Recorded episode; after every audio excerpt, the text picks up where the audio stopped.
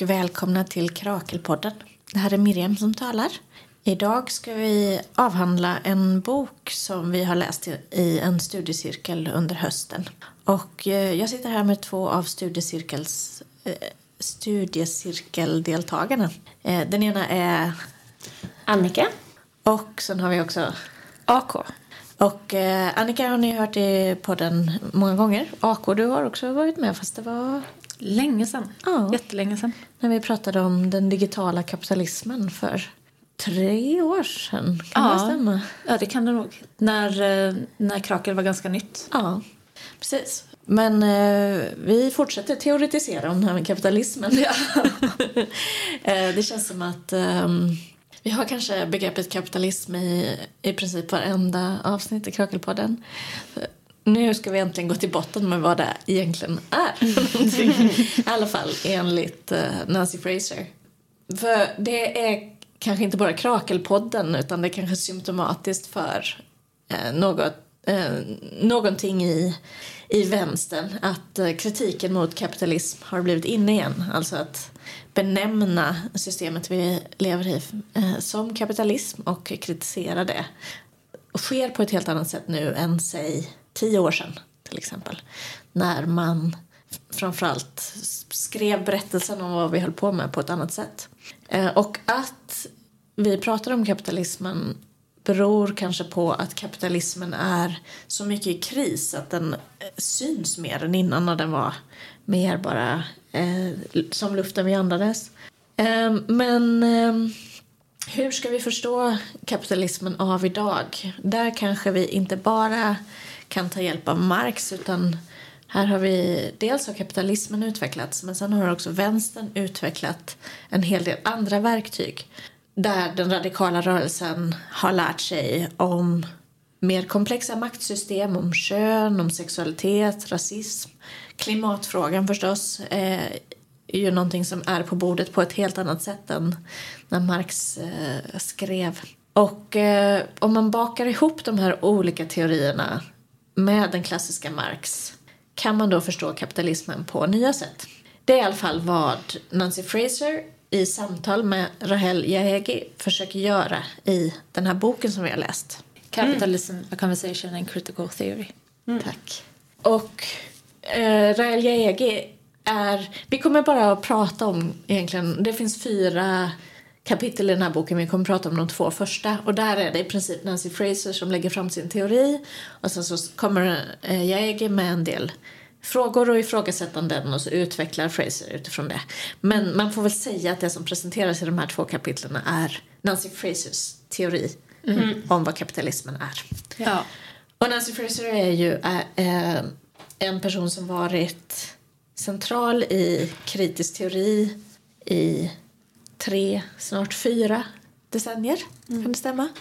tre i alla fall.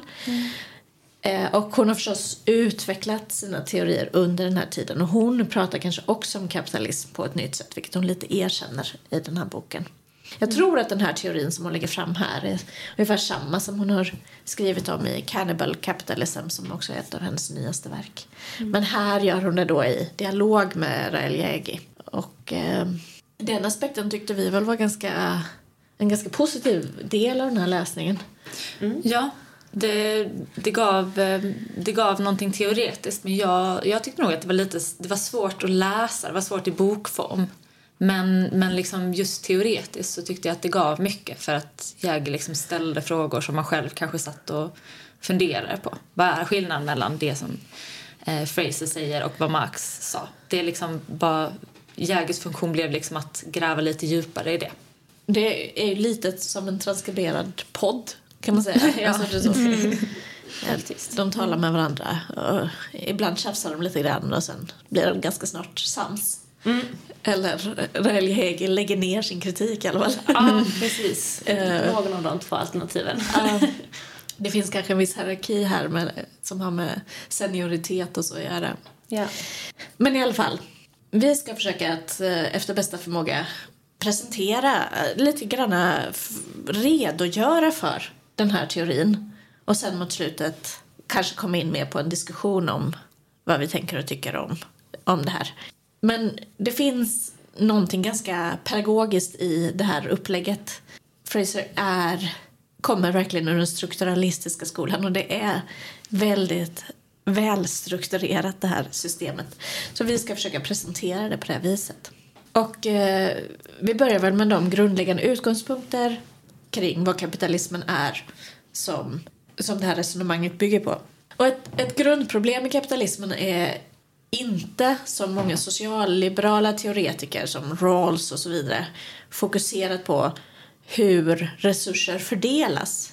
Alltså det, är inte, det är inte the outcome av det här systemet som är problemet utan själva hur saker produceras från första början, hur arbete är organiserat, på vilket sätt den kapitalistiska ordningen är institutionaliserad på många nivåer. Mm. Mm. Så, där kan man väl säga att ansatsen var lite att liksom föra tillbaka marxismen in i centrum av kritisk teori, tänker jag. För att de gör väl typ en intervention i en typ poststrukturalistisk teoritrend som har tappat den biten lite och därför liksom i sin Mm, kanske mer ekonomiskt orienterade kritik då, eller åtminstone i sin kritik av liksom ojämlikhet ofta fastnar i att bara, ja men det är orättvist att människor får olika mycket av liksom ekonomins output, alltså det värde som blir. Men det saknas då liksom en radikal kritik av hur det värdet skapas. Ehm, och det har ju alltid funnits i marxistisk teori, det är ju det marxistisk teori är. Men att den har liksom trillat av tapeten eller vad man ska säga och så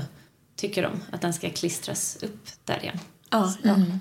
Just det. Men till skillnad från en, en så väldigt ekonomistisk, reduktionistisk marxism så vill Fraser också lyfta fram hur det finns en icke-ekonomisk verklighet bakom det ekonomiska systemet som skapar nödvändiga förutsättningar för kapitalismens ekonomiska system. Kapitalismen består både av det ekonomiska systemet men också av en viss sammansättning av de här icke-ekonomiska bakomliggande förutsättningarna. Ja. Hon använder ju liksom formuleringen eh, att hon pratar om att vi måste ha både recognition and redistribution. Så man både måste liksom använda då den kritiska teorins eh, blick och förståelse för olika, olika kategorier av grupper. Eh, men vi måste också omfördela de faktiska resurserna. Det tycker jag är en ganska bra, så tydlig bild för vad det är hon försöker göra.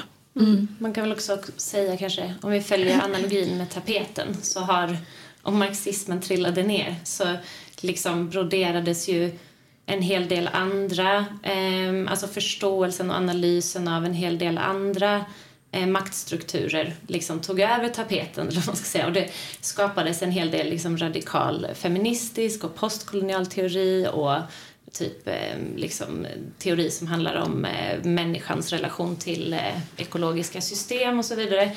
Och de ska vara kvar där, liksom. marxismen ska klistras upp igen och de andra ska vara kvar där. Men så ska de också integreras i varandra, för det har ju inte Alltså det är ju någonting som händer nu, inte bara med Nancy Fraser utan liksom lite någonting som många håller på med, att försöka liksom hitta syntes då mellan de här olika förståelserna. Mm. Och Fraser kommer ju ur så, marxistisk feministisk teori. Mm. Har skrivit mycket om omsorg och mm. feministisk viktiga, en viktig feministisk teoretiker helt enkelt. Mm. Eh, så hon har verkligen det bagaget med sig in och sen så försöker hon också ta till sig de här andra delarna som hon kanske inte håller på med så mycket innan. Alltså frågor om eh, kolonialism och rasism å ena sidan och frågor om klimat å andra sidan. Så mm. alla de där delarna är med och hon menar att de här paketen tillsammans, det det, vi ska försöka förklara hur, men de, de här paketen tillsammans kallar hon för en institutionaliserad social ordning där det ekonomiska vilar på bakgrundsfaktorer som är icke-ekonomiska. Mm. Mm. Ja, och hur man, då, då tänkte vi väl att man kunde börja med att liksom i någon slags klassisk marxistisk anda definiera de tre definierande egenskaperna hos kapitalism. Liksom. Eh, som, för det gör också Fraser som en utgångspunkt för, okej okay, men detta liksom är sant, eh, men eh, vad är det som saknas från den här bilden liksom? Eh, för att vi ska förstå kapitalismen bättre, förstå kapitalismen bättre idag och så vidare. Ja, och de här tre liksom definierande egenskaperna som gör kapitalism till kapitalism då, eh, är enligt klassisk marxistisk teori privat ägande av produktionsmedlen, alltså det vill säga att en klass äger produktionsmedlen privat. Och produktionsmedlen är de saker som behövs för att kunna producera varor som man sedan säljer. Ja. I typexemplet är ju fabriker med maskiner. Då. Exakt. Eh, och alla som inte äger produktionsmedlen då måste arbeta för att upprätthålla sina liv. Sen finns det då liksom institutionaliseringen av den fria arbetsmarknaden pratar de om. Och det, det är en sån definierande eh, aspekt att det finns en fri arbetsmarknad som ändå är liksom fundamentalt ofri. Liksom. Men samtidigt är det ju så att den, alltså arbetaren ingår i ett kontrakt med arbetsköparen eller liksom den som äger produktionsmedlen i egenskap av en fri individ som kan, liksom, som kan ingå i ett kontrakt helt enkelt. Mm. Och att det skiljer sig från andra eh, liksom produktionssätt helt enkelt. Och liksom. Det tydligaste är väl att jämföra med det som fanns innan feudalismen mm. där man var på ett annat sätt livegen. Mm. Så man tillhörde en viss eh, herrgård, patron eller så. Mm. Och eh, utförde arbete i eh, utbyte mot mat och husrum. Mm. Men sen då urbanisering, industrialisering och så vidare. Sen så var man helt plötsligt fri att välja till vilken arbetsgivare man skulle sälja sin arbetskraft. Mm. Men den här friheten är ju förstås under hot om att man annars inte får sina nödvändiga förutsättningar för att leva tillgodosedda. Mm. Så det är en liksom tom formell frihet men den är ändå kännetecknande och viktig. Liksom. Mm. Eh, och hur den organiseras är också, det kommer vi återkomma till. Men eh, huruvida man då är del av den här fria arbetsmarknaden eller inte är liksom en avgörande faktor för var man befinner sig liksom i ett kapitalistiskt system och vad man har för typ av livsförutsättningar helt enkelt. Den tredje eh, definierande egenskapen då är kapitalackumulationens dynamik eh, och det handlar ju liksom om att eh, kapital ska hela tiden omsättas i i varor som ska bli mer kapital helt enkelt. Hjulet mm. måste snurra. Vi måste investera kapital i att producera varor som då kan säljas till en profit som liksom gör att det ursprungliga kapitalet växer helt enkelt. Mm. Eh, och det är liksom den logiken som driver kapitalismen eh, och det är en järnhård lag i stort sett. Alltså det, det är ett imperativ som är oberoende av vilka som äger produktionsmedlen till exempel och vad de tycker typ är etiskt och trevligt och så. Det bara är så att ett företag till exempel kan inte överleva inom ett kapitalistiskt system om det inte följer den här logiken. Liksom. Nej, mm. snurrar inte hjulen tillräckligt fort så kastas man av. Mm. Så det här är, det här är liksom fundament, det ekonomiska fundamentet som vi står på för att förstå kapitalismen. Och eh, som ni hör så handlar, alltså i, eh, ofta i en gängse jargong i samhällskunskapens kunskapsboken eller någonting sånt så, så eh, sätter man likhetstecken mellan kapitalism och marknadsekonomi. Och det är ju mm. absolut inte den marxistiska tolkningen av begreppet. Utan, för det handlar inte om hur varor byter eh, ägare mm. utan det handlar om hur varor produceras. Så det är en fundamental skillnad i den förståelsen. Men Eh, i kapitalismen så är ändå marknaden väldigt central för att det mesta blir efterhand indragen i det här systemet av att bli producerat, säljas på en marknad, generera vinst och så vidare. Inklusive produktionen och konsumtionen av själva produktionsmedlen, av oss som arbetar och så vidare. Mm.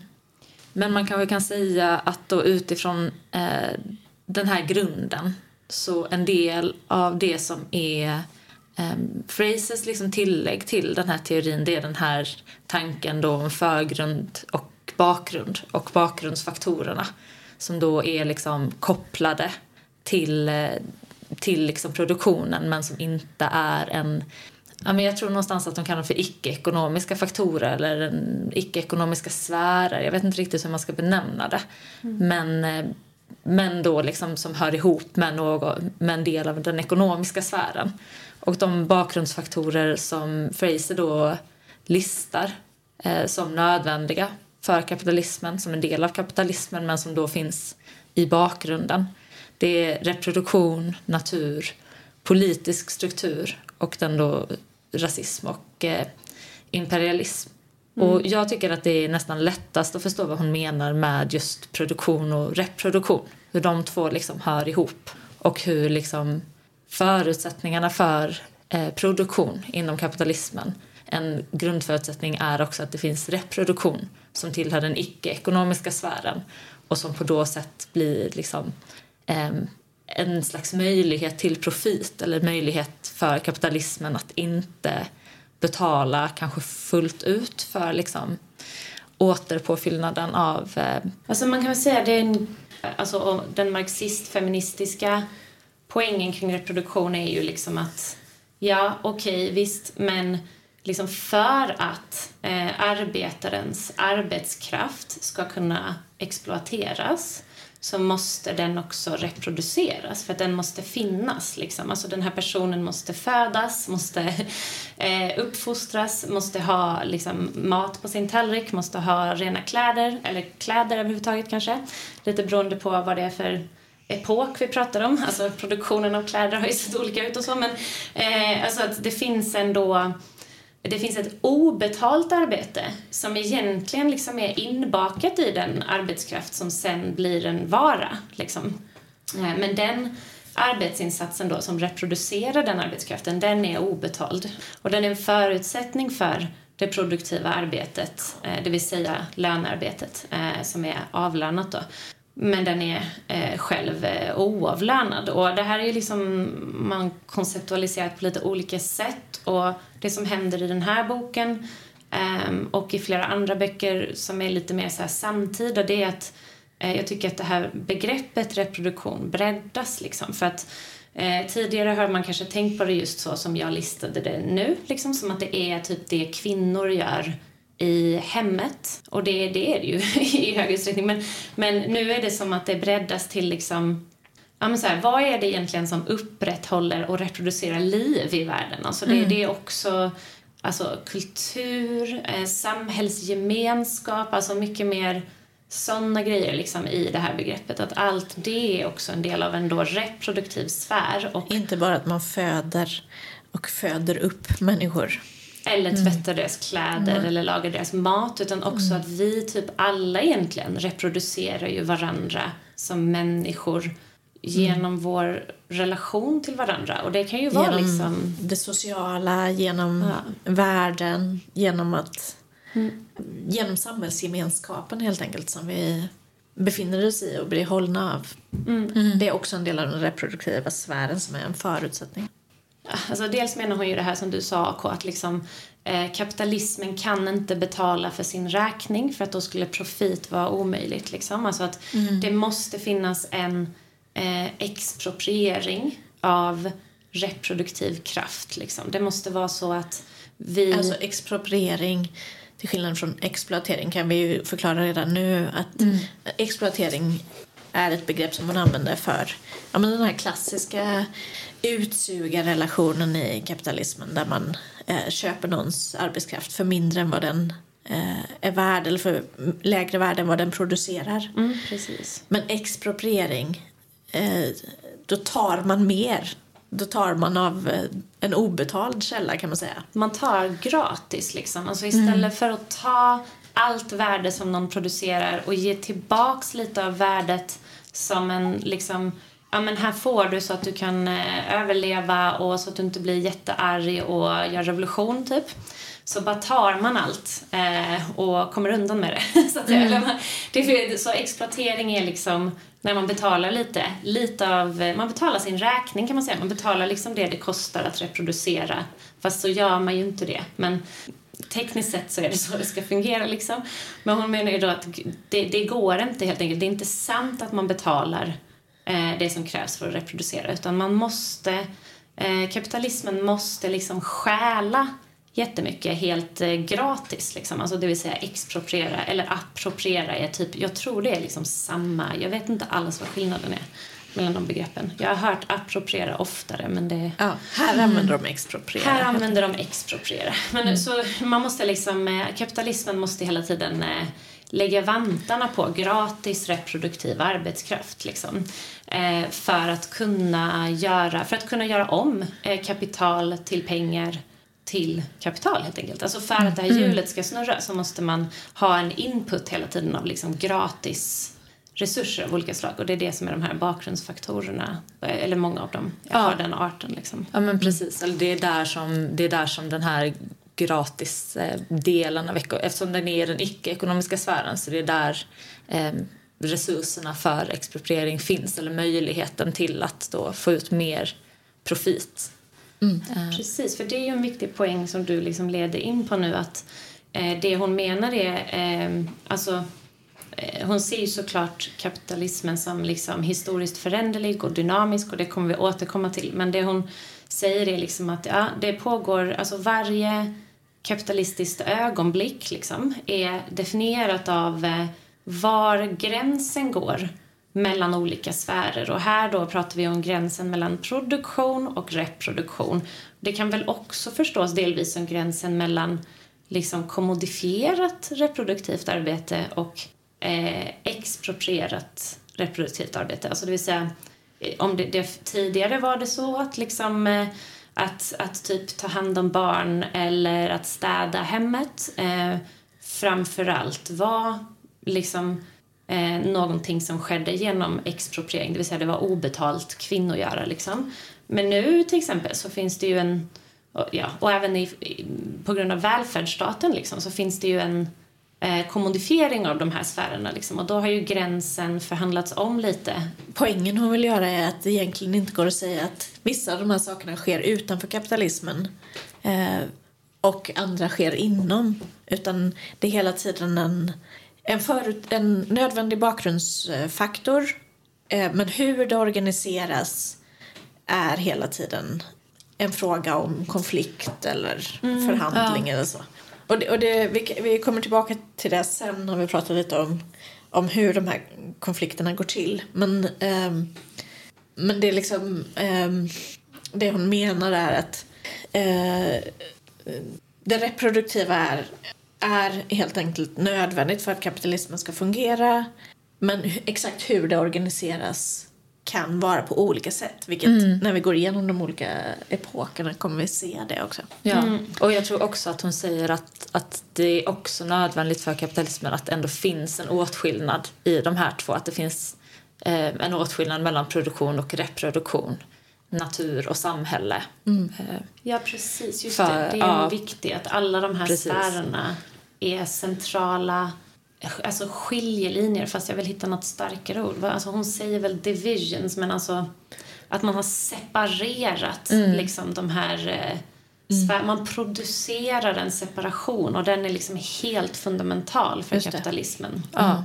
Och utan den kan inte, hon säger väl också att det är unikt för kapitalismen. Utan den kan inte kapitalismen finnas. Och den finns liksom främst i ett kapitalistiskt system. Den här åtskillnaden ja, just mellan de här om man, om man kollar tillbaka på feudalismen så, mm. så, så var inte det alls äh, särskilt på samma sätt. Utan då reproduktionen var inbakad i hur saker producerades då, till exempel mm. på ett annat sätt. Ja. Om man mm. tänker hur statare bodde på eh, bondens mark och så vidare. Ja, mm. precis. Och den åtskillnaden har just med det här att göra att man mm. måste ha en, en del av det här. Liksom. Man måste ha det reproduktiva arbetet eller en del av det i den icke-ekonomiska sfären för att det är en del av att öka profiten mm. eller att liksom exploatera ja, det. Precis, det är liksom ett, det är ett, ja vi återkommer till det, men det är liksom ett problem också för kapitalismen när reproduktion kommodifieras. Alltså det finns motstridiga tendenser som leder till att det gör det liksom. Men det underminerar ju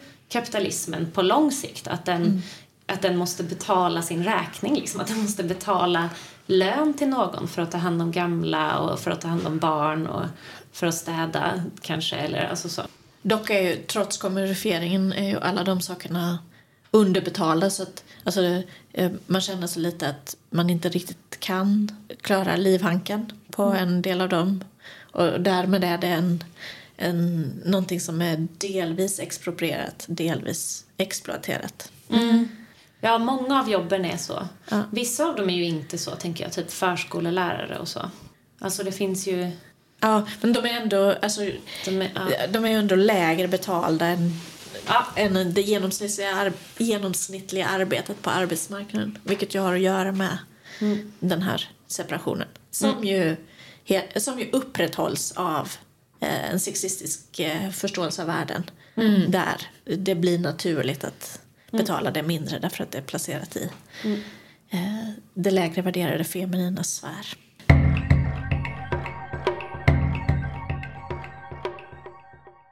Ska vi gå vidare till det här med natur? Ja, vad kul. Det är den här biten jag förstår. Ja, kör du vindögon. Ja, man kan väl säga att natur eh, Eh, och samhälle är väl de två sfärerna som hon separerar här. Där, där samhälle då blir det kommodifierade, det ekonomiska och natur blir det icke-ekonomiska. Och eh, där, där natur, den här uppdelningen den, den liksom, eh, existerar under samma förutsättningar. Att det handlar om att exploatera Eh, naturen och, eh, och liksom successivt inkorporera mer och mer natur i kapitalismen för att, att tjäna mer och mer pengar på den. Men precis som du var inne lite på här eh, i slutet Annika så finns det ju också en inneboende motsättning eller kanske egentligen två inneboende motsättningar i det här med, med exploaterandet eller liksom att exploaterandet av de här icke-ekonomiska sfärerna. Att dels så, så blir det ett problem när man inkorporerar eh, de här icke-ekonomiska delarna mer och mer för att då går man miste om den här gratisdelen som man kan tjäna mer och mer profit på. Eh, men samtidigt så finns det också det, inte motsatta men parallella problemet blir det kanske att när man inte inkorporerar det och inte betalar eh, för, för då, det icke-ekonomiska eller de icke-ekonomiska resurserna så undergräver man också de, de sfärerna och förstör det som kapitalismen då också bygger på. Eller det som vi, jag tror det kallas för produktionsbetingelser. Och i längden livsbetingelser, vilket ju också tekniskt sett utgör ett hot mot kapitalismen, liksom om vi alla Ja. dör på grund av eh, klimatförstörelse. Eller ja, klimatförändring och miljöförstörelse. Och där är ju kanske egentligen då natur och reproduktion, det är inte så de två som två icke-ekonomiska sfärer, de är inte så åtskilda. De hör ju liksom Ja. kanske ihop. Ja, om jag hade fått önska så tycker jag de skulle varit samma. Men, eh, men det, ja. Men det kan finnas en pedagogisk poäng tycker jag med att särskilja dem. Mm. Här finns ju... ja, Men här, det här, här handlar ju då om icke-mänsklig natur, hur den exproprieras då, alltså tas. Det, är liksom, det här är grunden för kapitalismen, hur, hur Marx menar att kapitalismen startar. Att man tar eh, det som tillhör jorden och oss alla eh, som sitt eget och utvinner. Den primitiva ackumulationen kallas det då. Just det. Och det, det är liksom starten på kapitalismen.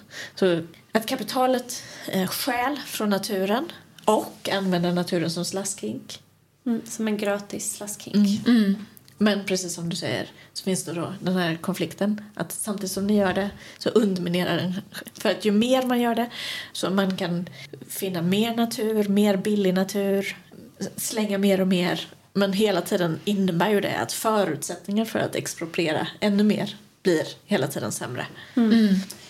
Och Ja. det, det sker ju på olika sätt. Liksom. Men det här med billig natur, där använder hon sig ju lite av Jason Moore som vi har pratat om i ett tidigare poddavsnitt. Som Ehm, hette More in common with, with literal dirt than more with in Jeff common with Bezos. dirt with, than with Jeff Bezos. Ja. Mm.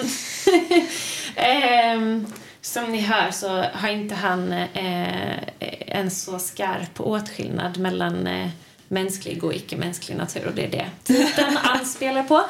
Eh, men eh, alltså han menar ju på då att är lite tydligare med att han tycker att kapitalismen eh, producerar natur, eller han, liksom vill inte, han eh, tillåter inte riktigt för att natur bara finns, typ, på något mm, sätt som blir meningsfullt att tänka på när man försöker förstå världen. Liksom. Alltså, naturligtvis eh, har ju liksom atomer en eh, otvivelaktig existens och så, men det är liksom inte kanske så meningsfullt utan han menar att det är liksom mer en, en, eh, ja, en liksom maktgenomsyrad eh, kulturell produktion helt enkelt. Att man ser naturen som någonting, som ett ting typ som existerar bara.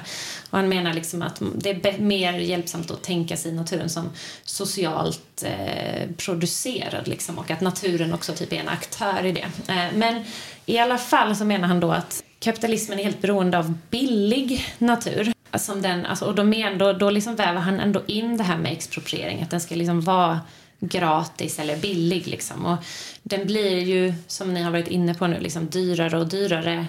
Eh, det produceras ju liksom av själva typ utvinningen, produktionen, alltså allt som omger hur naturen är en del av ekonomin så att säga. Så att Eh, snarare än att tänka, för att hon är lite inne på det här eh, tap and sink resonemanget liksom. Man gör lite avsteg från det men att man tänker sig att typ så här, naturen är full av resurser, kapitalismen tar den och den slänger ut avfall liksom. Och det är klart, det är ju sant liksom men, men det ger ju lite, man kan, då tänker man sig ändå naturen som att den eh, har någon slags, eh, att den på ett meningsfullt sätt då existerar ganska oberoende från liksom the grabbing and the throwing så att säga. Mm, eh, att den är utanför samhället liksom. Ja, precis. Och att liksom, då, då hamnar man mer i det här, men sen tar en naturresurs slut kanske man mm. tänker. Eller sen, eh, och uh, han menar på att liksom, det är snarare så att den blir dyr för kapitalismen genom att det, alltså, att det är det som är att en resurs typ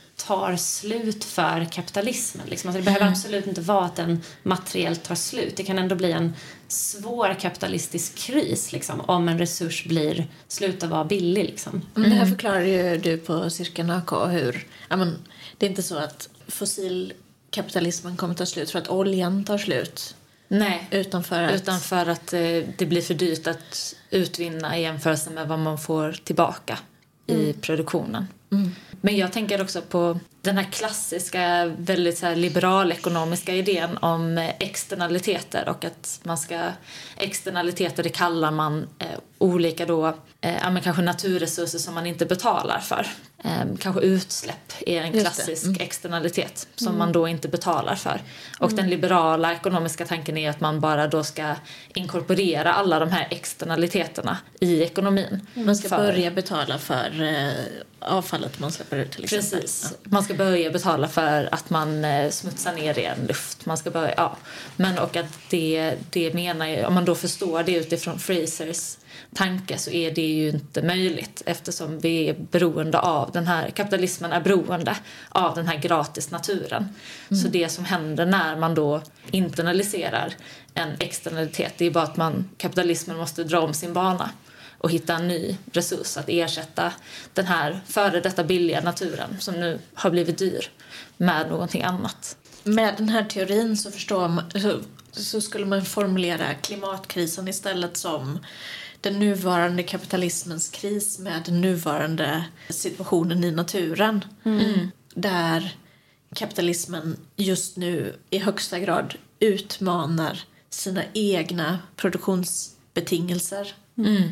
Där förutsättningen för hur kapitalismen fungerar just nu är allt mer svajig och därför är det en väldigt tydlig kris som vi alla kan se på något sätt. Mm. Ja, och där tycker jag att det är väldigt tydligt i samtiden att man har jättestora problem med att, eh, att internalisera de här externaliteterna. För att så fort man försöker göra det så blir folk jättearga för att eh, bensinpriserna stiger och de har inte råd att köra till arbetet. Att det, är liksom, det, det går liksom inte, det passar inte helt in i kapitalismen att betala sin fulla kostnad för exploateringen av naturen. Det, då får man ingen vinst. Mm, utan att, ja, eller det är de som då ska liksom skapa den vinsten som ska, som ska bibehållas trots att kapitalisterna ska betala sin räkning. Det blir ju konsumenterna då liksom. Ja. Alltså så att det blir de som tillsammans med Eh, typ så här, de döda dinosaurierna långt ner under jorden och tillsammans med bina bara är så här pressade till fucking bristningsgränsen. De ska också betala mycket, mycket mer än de kan för typ sin mjölk och sina döda dinosaurier liksom.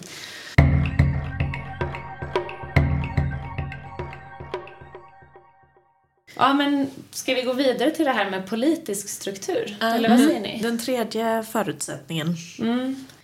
Den tredje liksom bakgrundsfaktorn då som eh, För att det är ett kännetecken då med kapitalism som verkligen särskiljer det från tidigare ordningar är att det är superframgångsrikt på att framställa sig själv som att det liksom är ett helt fristående ekonomiskt system som är helt oberoende av politisk intervention. Det finns ju till och med en sexig halvny teori, nyliberalismen, som säger att det bästa är om det finns noll politisk intervention. Det är liksom, för kapitalismen är ett sånt underbart system som är självreglerande och det blir bara dåligt när olika eh, politiker och folkmakter är där och liksom pillar.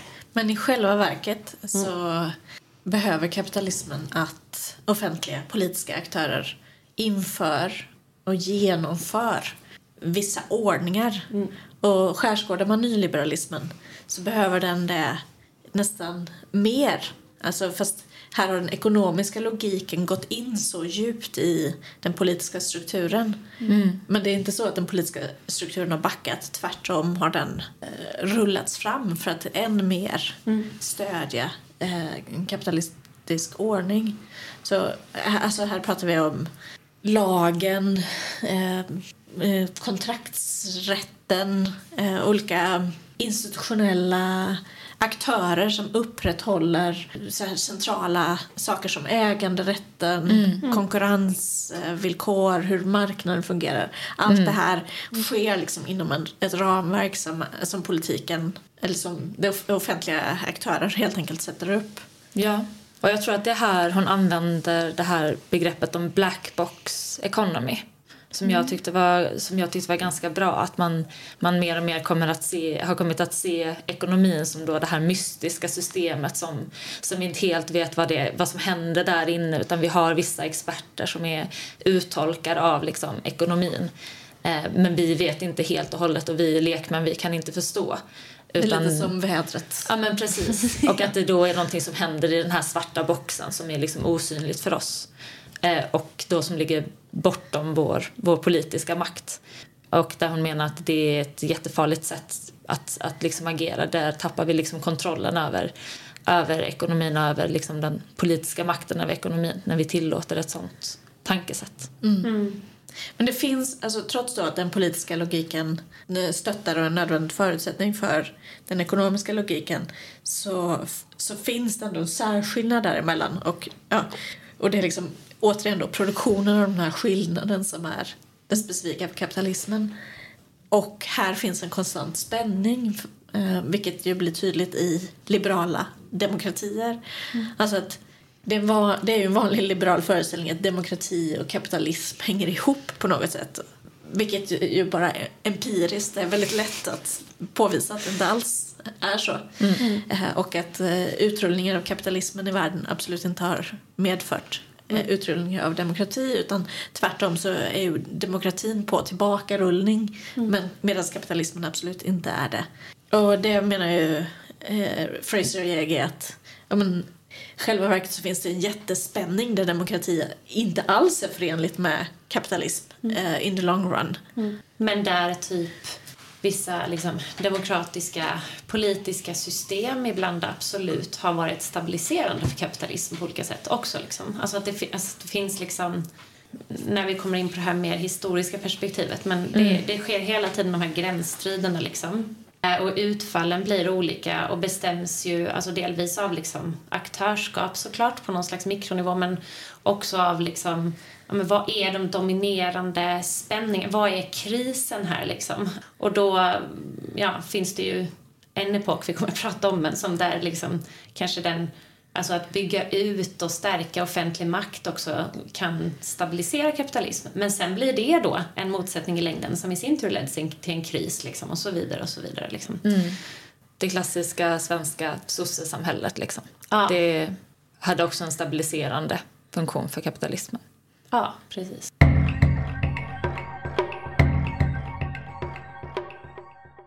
Då eh, ger vi oss in i eh, den eh, fjärde och sista av de här bakgrundsfaktorerna som man målar upp. Och det handlar då om rasism, imperialism och kolonialism. Där, ja men vi, vi nämner det att Marx hade den här utgångspunkten i att kapitalismen uppkommer genom primitiv ackumulation, alltså att man, man stjäl från början och det här stjälandet sker från, har då historiskt framförallt skett i kolonierna. Och Fraser understryker då, det är ju inte hennes egen poäng utan det är ju en, en ganska eh, vanligt förekommande eh, teoretisk utgångspunkt idag, men hon, hon väver in den i detta. Att rasismen är en nödvändig ordning för den här primitiva ackumulationen. Man måste först, precis som sexismen är en nödvändig förutsättning, den ideologiska grunden för att man ska kunna expropriera det reproduktiva arbetet så är rasismen på motsvarande sätt en förutsättning för att man ska kunna stjäla naturresurser och arbete ur kolonierna. Man brukar väl prata om att typ när liksom eh, liberalismen eller så upplysningsidealen målar upp människan som en eh, eh liksom nästan helig, eh, helig figur som är eh, har liksom okränkbara rättigheter, eh, till exempel. Och ett eh, inneboende, så ett liksom intrinsikalt och okränkbart värde, ett människovärde, så krävs ju plötsligt också liksom rasistiska ideologier för att legitimera den typ av, för jag menar förslavande och liksom stöld av naturresurser är ju inte nytt och det hör inte bara till kapitalismen. Men i den här specifika ordningen så, som liksom coincided på viktiga sätt med upplysningsideal och med liberalism så krävs liksom en, en rasistisk ideologi helt enkelt som mm. avhumaniserar den som blir gjord till, till helt enkelt ett medel för någon annans mål på ett väldigt brutalt sätt. Alltså som inte är en rättighetsbärande individ som ingår ett kontrakt och då eh, exploateras utan som bara kan liksom förslavas eller stjälas eller så. Precis, så historiskt går det här till på det viset att upplysning, liberalism, kapitalism ganska samtidigt så skapar de av det vitare subjektet en typ av figur som har mer eller mindre demokratiska rättigheter. Alltså de demokratiska rättigheterna utvecklas fall med tiden men man föreställer sig ändå någon slags medborgerliga rättigheter och framförallt rätten att sälja sin arbetskraft på den så kallade fria arbetsmarknaden mm. och bli exploaterad men inte då exproprierad som i en tidigare feudal situation. Mm. Och parallellt så gör man subjekt som är rasifierade och som då inte har det här människovärdet och som då inte har den här rättighetsstatusen mm. utan som istället då vars arbetskraft, liv, kroppar och så vidare. Att det pågår en en annan typ av stöld då. Mm. Mm. Och man kan väl nämna typ just liksom feodalsamhället. Där kan man väl tänka sig att samma subjekt kanske ungefär så, som blir eh, exploaterbar blir ju på något sätt exproprierad såklart men har också vissa inte liksom lika formaliserade rättigheter men det finns en liksom, någon slags konstig kedja av förpliktelser, någon slags cirkulär... Mm. Alltså, det, det framställer sig själv som samhället som någon slags eh, organism liksom, där delarna fungerar tillsammans liksom, och den här goda herren ändå liksom, tar hand om uh, the lowly people genom att kasta dit lagom många smulor. Liksom. Eh, Medan då mm. den liksom eh, Eh, alltså den, det som sedermera blir liksom en, eh, under liksom europeisk kolonialism, liksom, en verkligen rasifierad expropriering sker ju på ett helt annat sätt. Liksom. Eh, men man, man kan, jag tycker det är hjälpsamt att tänka på typ slaveri i romarriket. Liksom. Att det, bara så här, det behövs inga idéer om att den som är slav är liksom subhuman för att det finns inga idéer om att människor är så himla okränkbara. Utan, ja men vadå, mm. man kan ju bara råka vara född till slav liksom och det var ju synd men ja, så kan det gå liksom. Alltså det, det behövs inte hela den här eh, avhumaniserande ideologin. Naturligtvis mm. innehåller alltid slaveri dehumaniserande liksom, inslag men ni fattar mm. vad jag menar liksom. Den. Mm. Men någonting som jag tyckte var väldigt intressant var att okay, så den här klassiska uppdelningen, den här klassiska bilden känner man igen från en annan teori men när hon applicerar den på hur, hur fungerar det här systemet idag, den här relationen mellan exploatering och expropriering, så pekar hon ju ut att här finns inte längre samma ge, tydliga geografiska uppdelning eller samma... ehm, det, det, är inte, det är inte lika enkelt helt enkelt att eh, se var de här linjerna går. För nu har vi till exempel illegala immigranter som kan arbeta utan, eh, utan rättigheter eller kontrakt fast de är här. Eller vi kan ha...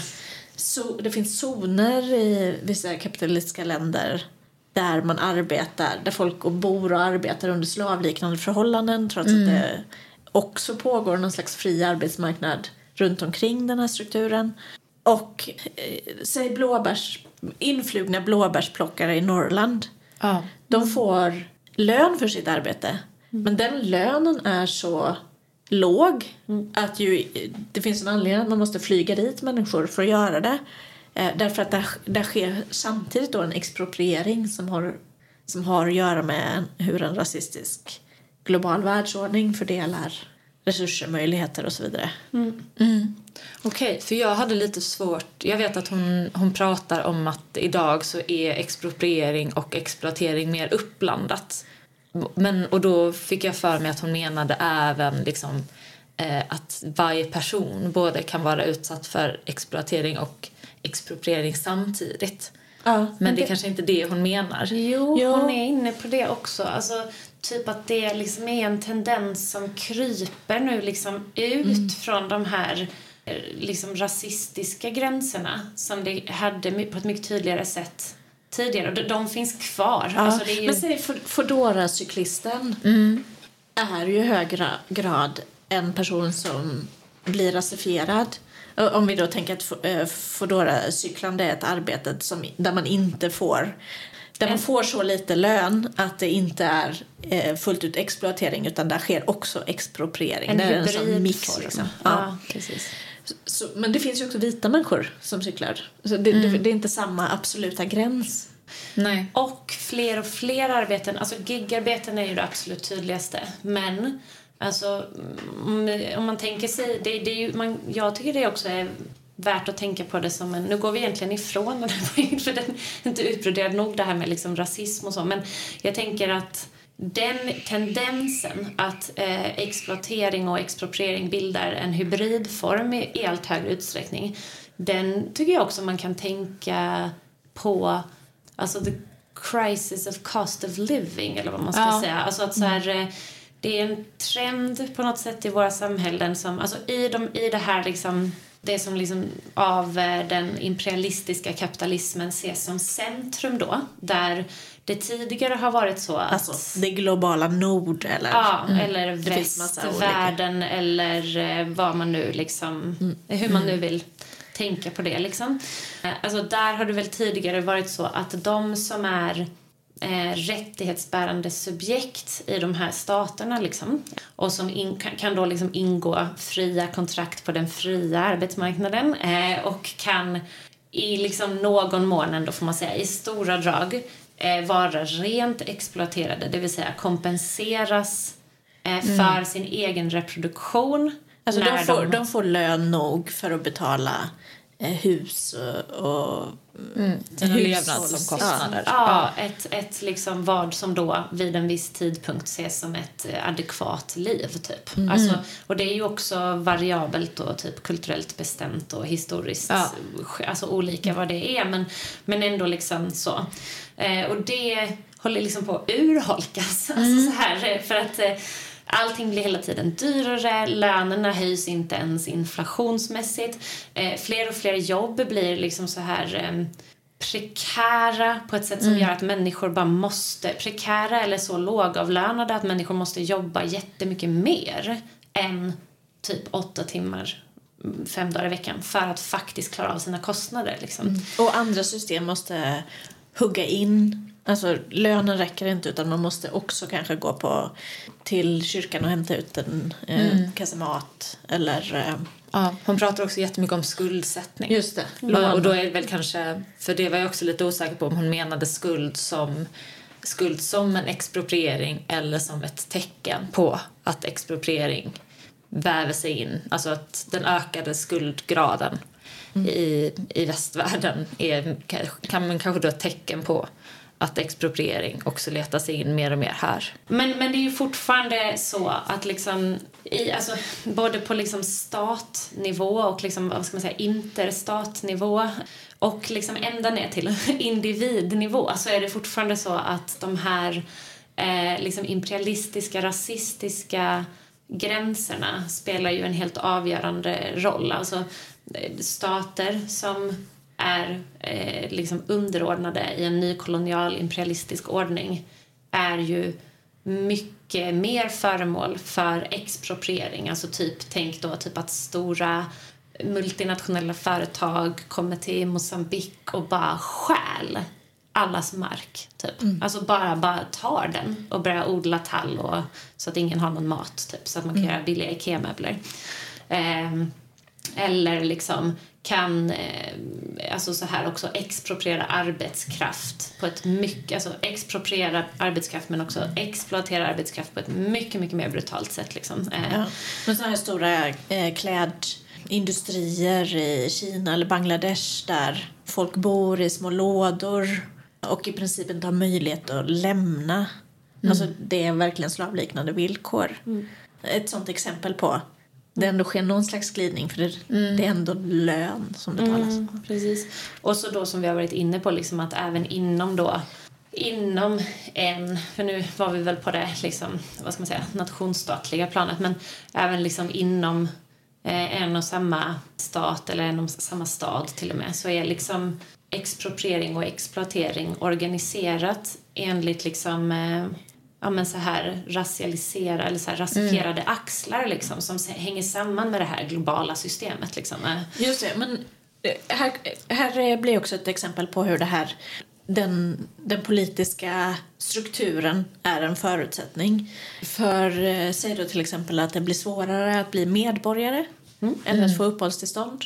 Då öppnas en, ett, eh, en ny typ av eh, arbetsförhållanden upp där man kan eh, expropriera helt enkelt människor som lever svart eller mm. så här, mm. gömda. Eller för den sakens skull om man gör om eh, försörjningsstöd, socialbidrag så att man inte längre har möjlighet att få så här, nödstöd. Mm.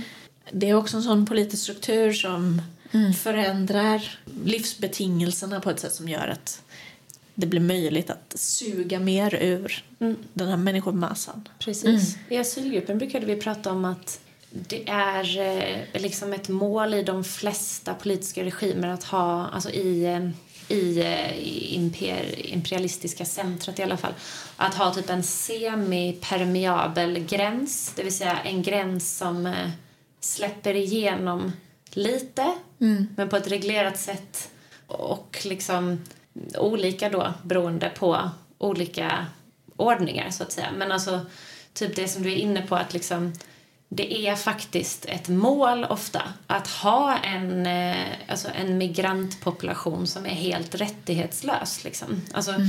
Och sen kan det i inte, andra... Inte ett uttalat mål? Utan det bara... Nej, men det är nog...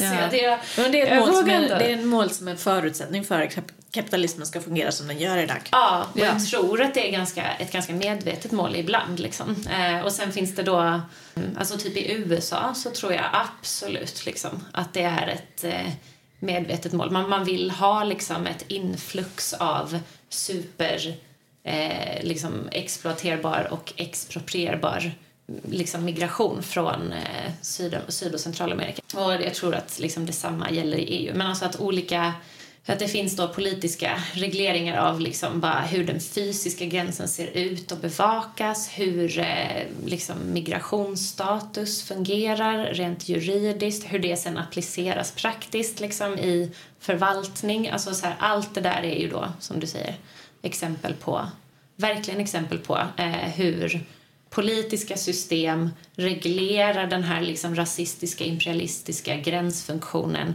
för att då mm. understödja kapitalismen som system.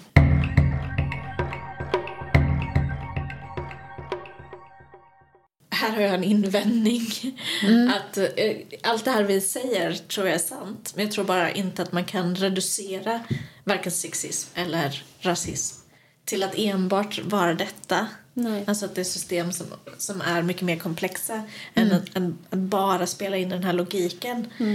Och här är lite ett problem. Alltså jag är lite ute efter Fraser här och Fraser smiter lite undan eh, och säger ja men visst men sen så kokar man ner vad hon säger så, så låter det ändå som att hon menar att sexism och rasism framförallt existerar som bakgrundsfaktorer till kapitalismen och inte som självständiga system. Och det, ja, eh, eh, det håller jag helt enkelt inte med om även om Nej. jag håller med om att både sex, sexism och rasism är centrala bakgrundsfaktorer. Ja, eller i alla fall att någon typ av avhumaniserande eller förtryckande system måste finnas. Sen så kanske det inte, eller så tänker jag på det i alla fall, att det måste inte vara just rasism eller sexism. Kapitalismen skulle kunna fortgå utan dem, men då måste det finnas en annan grupp som avhumaniseras och exproprieras. Just det. Men Det de måste här, finnas de här någon, systemen liksom. har också en annan logik som inte bara till exempel när det gäller sexismen organiserar reproduktion på ett visst sätt. Utan det kommer också andra följder. Och eh, rasismen eller rasismer mot olika grupper har också olika funktioner. Där detta är en av de funktioner som rasismer kan ha. Just det. Precis. Just det. Och, det, ja, och där, där blir det ju en, där är det en svår fråga att, att besvara utifrån eh, Frasers sätt att tänka på. För att hon tänker ju nästan på, på liksom världen eller liksom som att kapitalismen är allomfattande eftersom det inte då bara är det här ekonomiska utan att det också är eh, de här bakgrundsfaktorerna. Så där, på det sättet förstår jag varför hon tänker att, eh, att rasism och sexism är, bara finns inom kapitalism. Men vi kanske kan återkomma till detta när vi pratar om boken i sin helhet. För Ja. här finns någon slags lite grundläggande kritik man kan ha. Men om vi ska sammanfatta det här som vi har sagt nu. Så kan det väl vara att det finns vissa nödvändiga förutsättningar. Men kapitalismen undergräver hela tiden alla, på alla de här områdena undergräver sina egna förutsättningar. Därför att det kan inte finnas kapitalackumulation, alltså det här eh, att eh, pengar görs till varor som genererar mer pengar. Det fungerar inte om kapitalismen betalar sin kostnad på de här olika fälten. Alltså kapita- eh, kapitalet destabiliserar sina egna förutsättningar. Bland annat ja, livsbetingelserna på planeten jorden. Och den gör också det genom att... Den har ju två drifter liksom. Att... Alltså den här konstanta expansionen handlar ju om att kommodifiera allt. Och då är det ju inte liksom eh, gratis. Eh, Alltså så här, en förutsättning är att kommodifiera allt. Det är förutsättningen för liksom den här eh, vad heter det, varulagen, eller ackumulationslagen. Liksom. Eh, och en annan helt grundläggande förutsättning som inte har varit lika mycket i fokus i marxistisk liksom, eh, teoribildning är att den här exproprieringen är förutsättningen och exproprieringen undergrävs av kommodifieringen. Men också då, som du sa, liksom att eh, det här med livsbetingelserna på jorden eller liksom den reproduktiva krisen som, som finns. Liksom.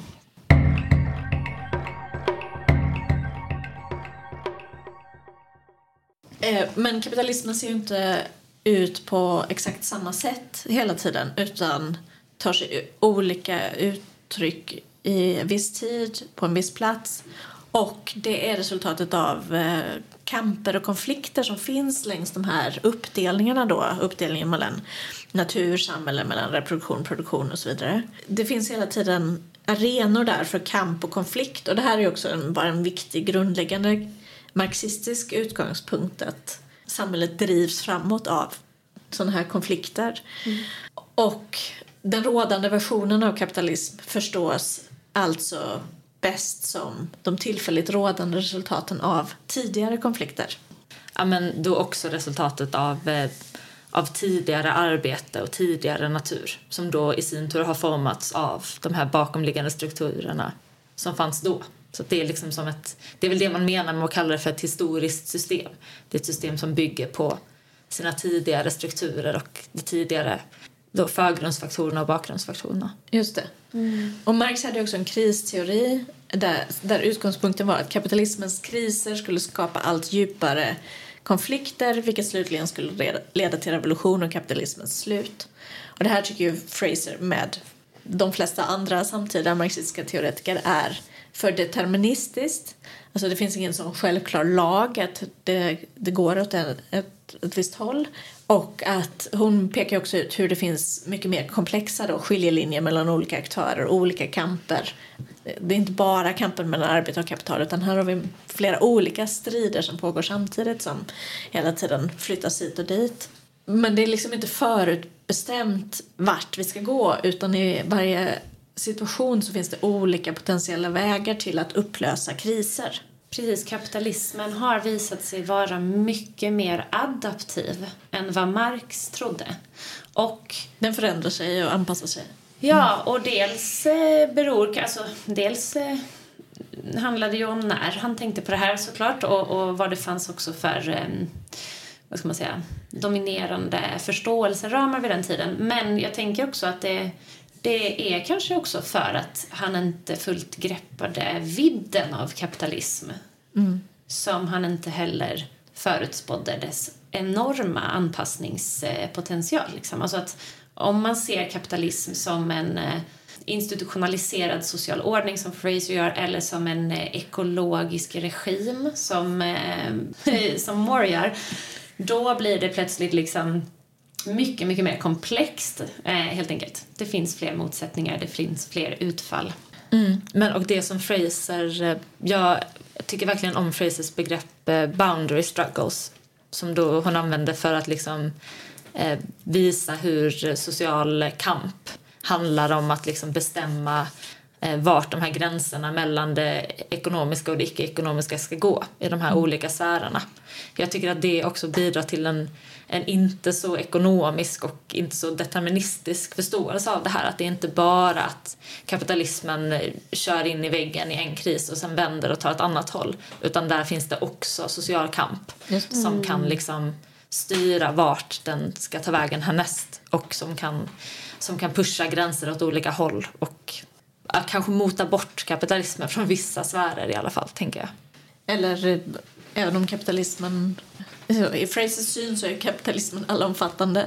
Så, men kan förbättra villkoren ändå inom Ja. ramen för den rådande ackumulationsregimen. Då.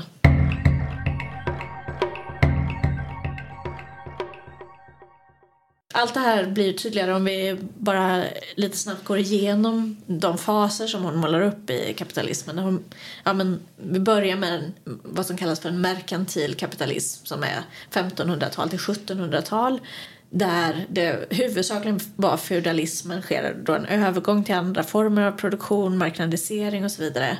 Och det reproduktiva systemet här är kärnan, det geografiska centret, byggde på traditioner, på starka sociala band i hem, lokalsamhällen och så vidare. Medan under samma tid så skedde ju den här mest brutala då, primitiva ackumulationen i, i den geografiska periferin, alltså förslavning, kolonisering och så vidare.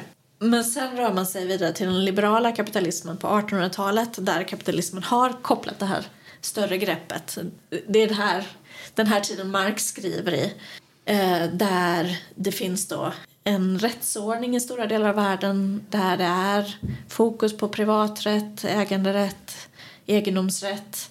Det finns en, etableras massa fabriker, det sker en urbanisering, industrialisering och så vidare. Och här expanderar fossilkapitalet snabbt. Då. Det här kan du förklara bättre än vad jag kan, AK. Hur, vad, vad fossilkapitalismen liksom är eller vad som händer här. Ja, men jag tänker att, eh, att liksom, eh, tillgången till fossila bränslen gjorde att man kunde liksom skapa en illusion av att vara frikopplad från de, de liksom platsgivna begränsningar som man hade haft innan som var kanske då människors arbetskraft eller djurs arbetskraft men också de liksom lokala eh, ekologiska och biologiska förutsättningarna. Att man kunde koppla sig fri från dem. Och istället för att då exploatera natur, människor, djur så exploaterade man död natur i form av, eh, av liksom fossila bränslen. Och det var, då, det var ju då kanske bland annat en förutsättning för att människor skulle kunna flytta in till städer och samlas. Och att man skulle kunna liksom koncentrera produktionen på det sättet. Och där någonstans så finns det alltså en kombination av misär, så kris på den fronten, av eh, ansamlingar av massor på samma ställen som då kan organisera sig och påverka alltså, den politiska sfären. Skapar en politisk kris som leder fram till vad som eh, betraktas som någon slags... Alltså, I den liberala hegemona berättelsen om världen idag så är det som att det här är självklarheten. Men i själva verket så visar ju Fraser att detta kanske är undantaget, nämligen den socialdemokratiska eller statsstyrda kapitalismen som fanns i delar av västvärlden från sig 50-60-tal till för gans, ganska nyss, eller fortfarande finns lite grann rester kvar av. Eh, 70-80-tal kanske, om man ska vara hård. Eller nej? Ja, Där, där började det decline. Ja, absolut. 80-talet. Så, och då, då liksom är det institutionaler, institutionaliserade vinster för arbetarrörelsen, det är välfärd, fackliga rättigheter, breadwinner family där det bara är en person som behöver arbeta i alla fall som ideal. Men dock, alltså bilden av detta döljer ju att det det här är också en världsordning som bygger på att samtidigt så sker då en, en brutal expropriering fortfarande i andra delar av världen som är förutsättningen för det här, för arbetarnas välstånd. Mm. Ja, man- man eller för allas välstånd. Man kan tänka sig att det är typ så här. Centrum. Den här liksom arga massan, arbetarklassen i, de, i liksom cen, det imperialistiska centrats urbana strukturer, eller vad man ska säga. De eh, organiserade sig för att helt enkelt kräva liksom att eh, definitionen av vad det betyder då att, att kapitalisten betalar, betalar sin räkning eh, dras om. För att som att där skedde en liksom, omförhandling av vad, vad räkningen är. Liksom. Och, de, och den, blev mer, den blev betalad mer sant då. Liksom. Alltså, Man fick faktiskt betalt för att reproducera sig själv. Men det kräver en fortsatt eller stegrad expropriering på annat håll. Eller en liksom... Ja, men också olja. Ja. För att jag tänker att olja, eh, det är kanske inte så vi klassiskt ser på natur, men att olja är ett jättebra exempel på billig natur Ja. eh, i det här skedet. Och att det var ju också det som hände sen i slutet på 70-talen. Att oljan slutade vara billig natur och blev dyr natur. Och det ledde till kris i systemet. Och här leder det då till den nuvarande eran, eh, den finansiella kapitalismen. Där Fraser ju erkänner att vi kan inte fullt ut förstå på samma sätt som med de andra vad det var som, alltså den, den här historiska förändringen. Alltså man, man kan se vissa eh, drag i det ekonomiska systemet som har förändrats där. På grund av det du precis sa, AK, så blev det en kris för profitkvoten. Alltså man kunde inte ackumulera på samma sätt. Eh, också för att det var för höga löner i väst helt enkelt. Inte tillräckligt eh, billiga människor. Så här eh, finns också någon slags kris förmodligen i, i det här mötet mellan demokrati och kapitalism. Där en välorganiserad högavlönad arbetarklass som har sin makt institutionaliserad i staten. Kapitalismen kan inte fungera i längden under de förutsättningarna helt enkelt utan måste mm, bör, försöka börja bryta ner det.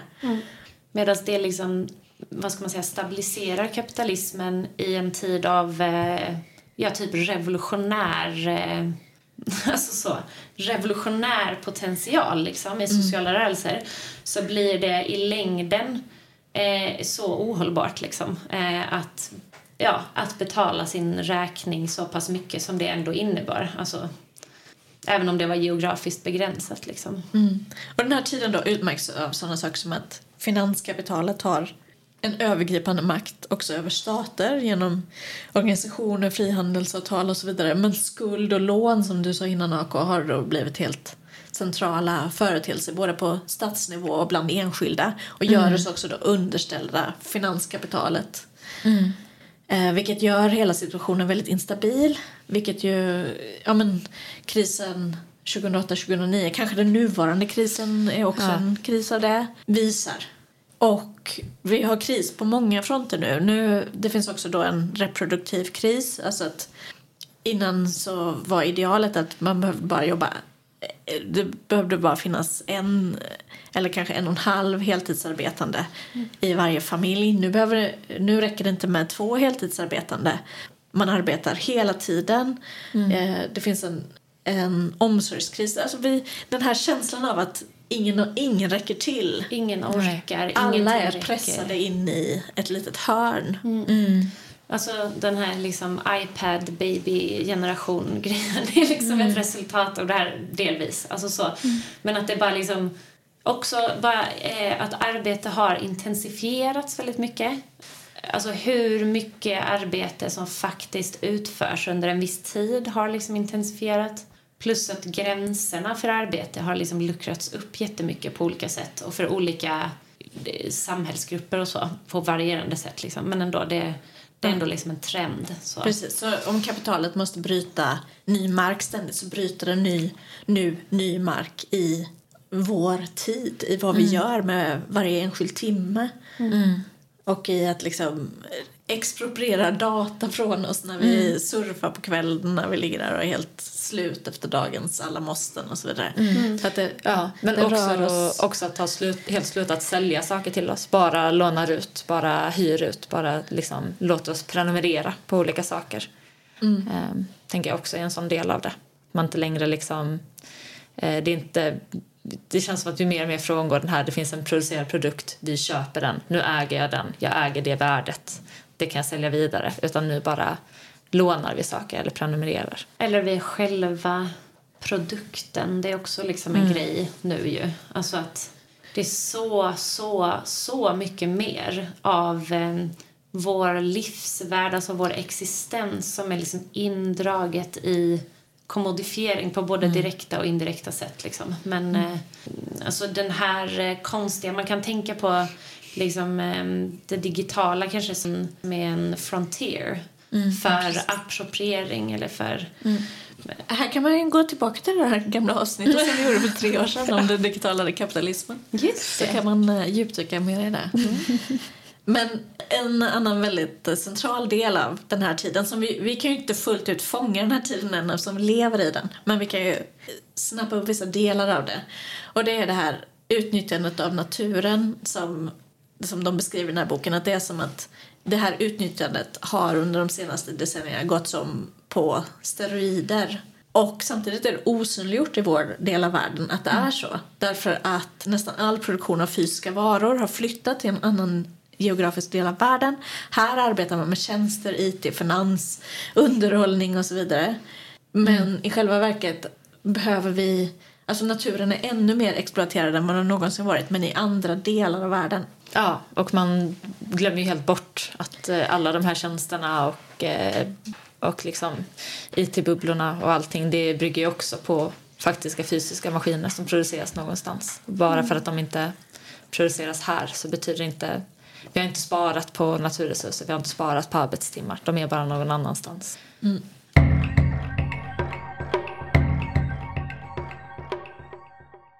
Det vi befinner oss i nu då, som Fraser synliggör för mig på ett sätt som... Eh, jag får ord för det på ett nytt sätt. Det är den nuvarande krisen. Eh, hur... Alltså man upplever ju den nuvarande krisen. Den är väldigt brutalt här. Mm.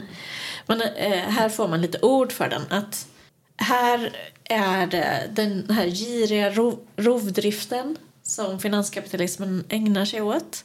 Parat med de här ideologiska systemen, parat med eh, att demokratin är på nedmontering skapar då en väldigt intensiv osäkerhet, paranoia, ett desperat sökande efter trygghet.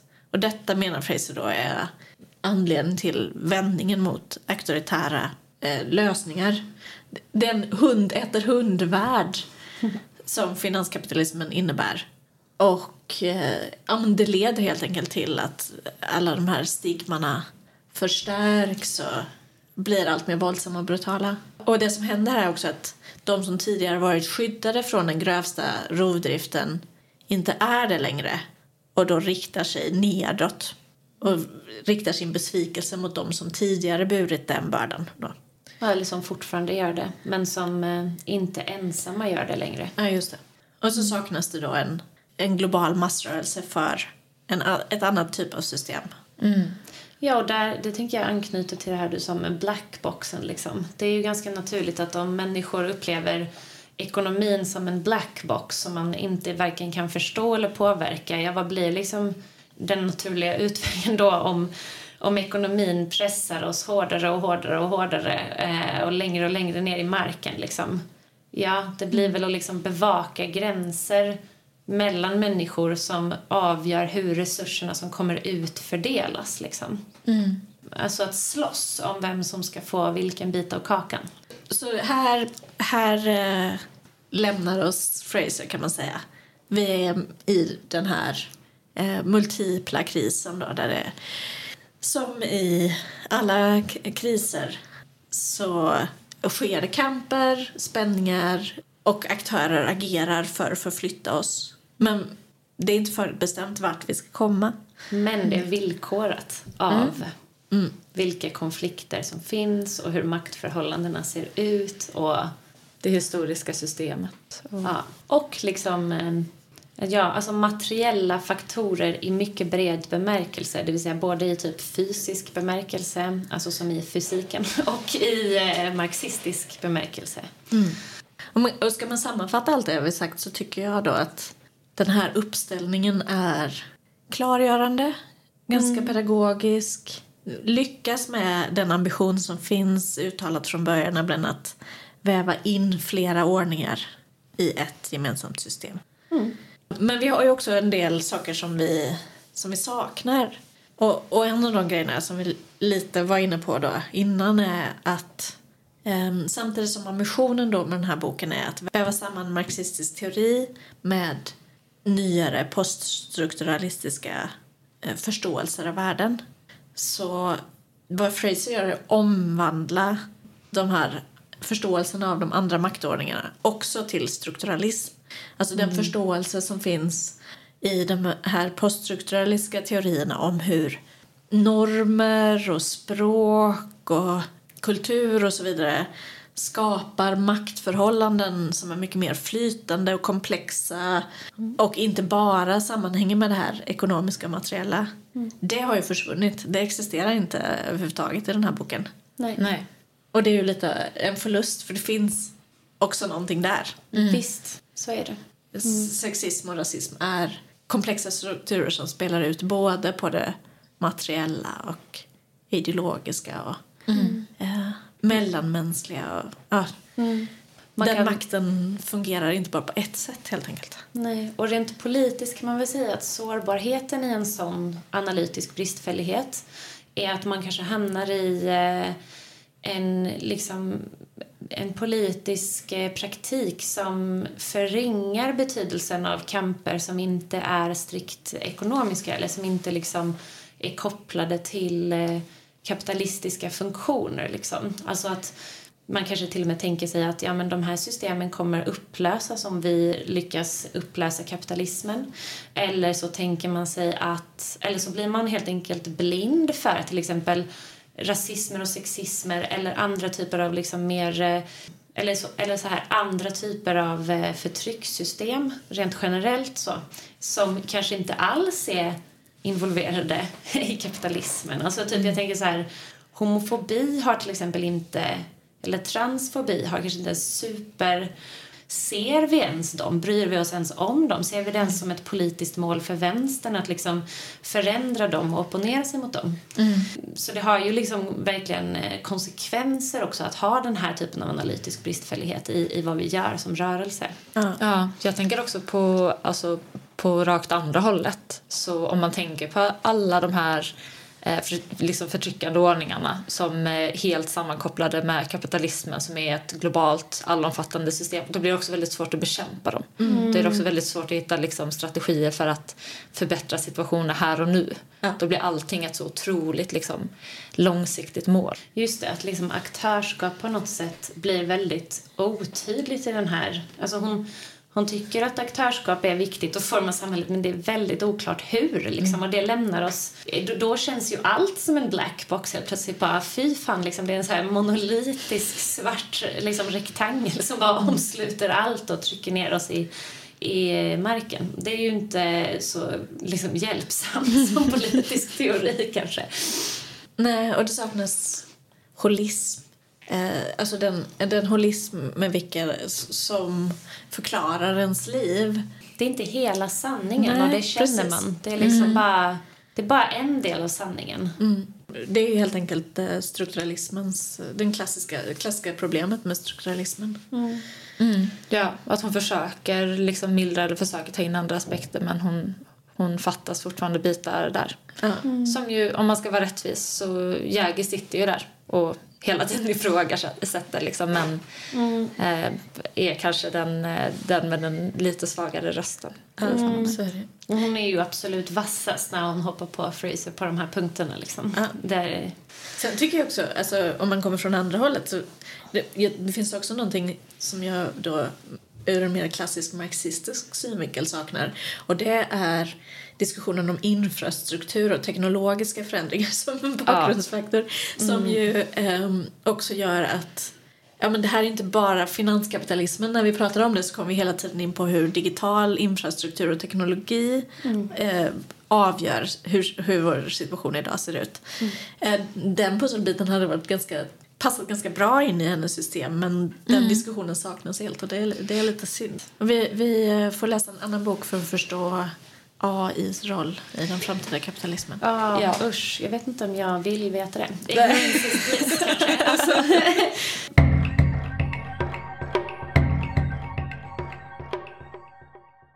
Man kan ju börja i det här ramverket och uppenbarligen hitta ganska liksom komplexa sammanvävda analyser. Alltså vi har ju gjort det idag. Fan vad grymma vi är. Men, men liksom hon själv gör inte riktigt det. Så. Och om man inte går över det steget vidare, då tycker jag man bara har liksom fastnat i samma fälla som poststrukturalismen hela tiden har försökt lösa upp och inte mm. riktigt lyckats med, men som vissa teoretiker nu tycker jag ändå verkar göra, alltså verkar kunna liksom kliva ut ur det här dualistiska liksom, på ett helt annat sätt och göra då väldigt liksom, annorlunda förståelser ändå än vad vi har haft tidigare liksom, när vi har varit mm. mer fast i det här dualistiska. Mm. Men om man ska säga någonting slutsatsvis så är det ju en väldigt att, att, att ha uppmålat vad kapitalismen är, alltså vad den har för eh, ekonomiska logiker, vad den har för nödvändiga förutsättningar hela detta, denna bild av den institutionaliserade ordningen som Fraser har målat upp ger oss ju helt andra verktyg ändå att prata om vad det, vad mm. det är för kriser vi genomgår just nu. Mm. Eh, sen kan vi, som vi ju finner här också på slutet, inte stanna där. Nej. Men eh, vi hoppas i alla fall att ni som har lyssnat har fått lite mer av en början till att förstå vår samtid. Mm. Och så hoppas vi väl att vi alla kan hitta hur man går vidare från detta då. För det, Fraser har ju några kapitel där hon diskuterar det men vi var inte så nöjda med det. vi var inte så nöjda med hennes liksom... Precis, vad gör vi sen? Vad gör vi åt det? Mm. Hur organiserar behöver, vi oss? Där liksom? behöver vi hitta svaren någon annanstans. Mm. Mm. Okej, tack så hemskt mycket till er för att ni var här och pratade med mig. Tack, tack själv. själv. Och eh, tack till er som har lyssnat. Hej då! Hej då!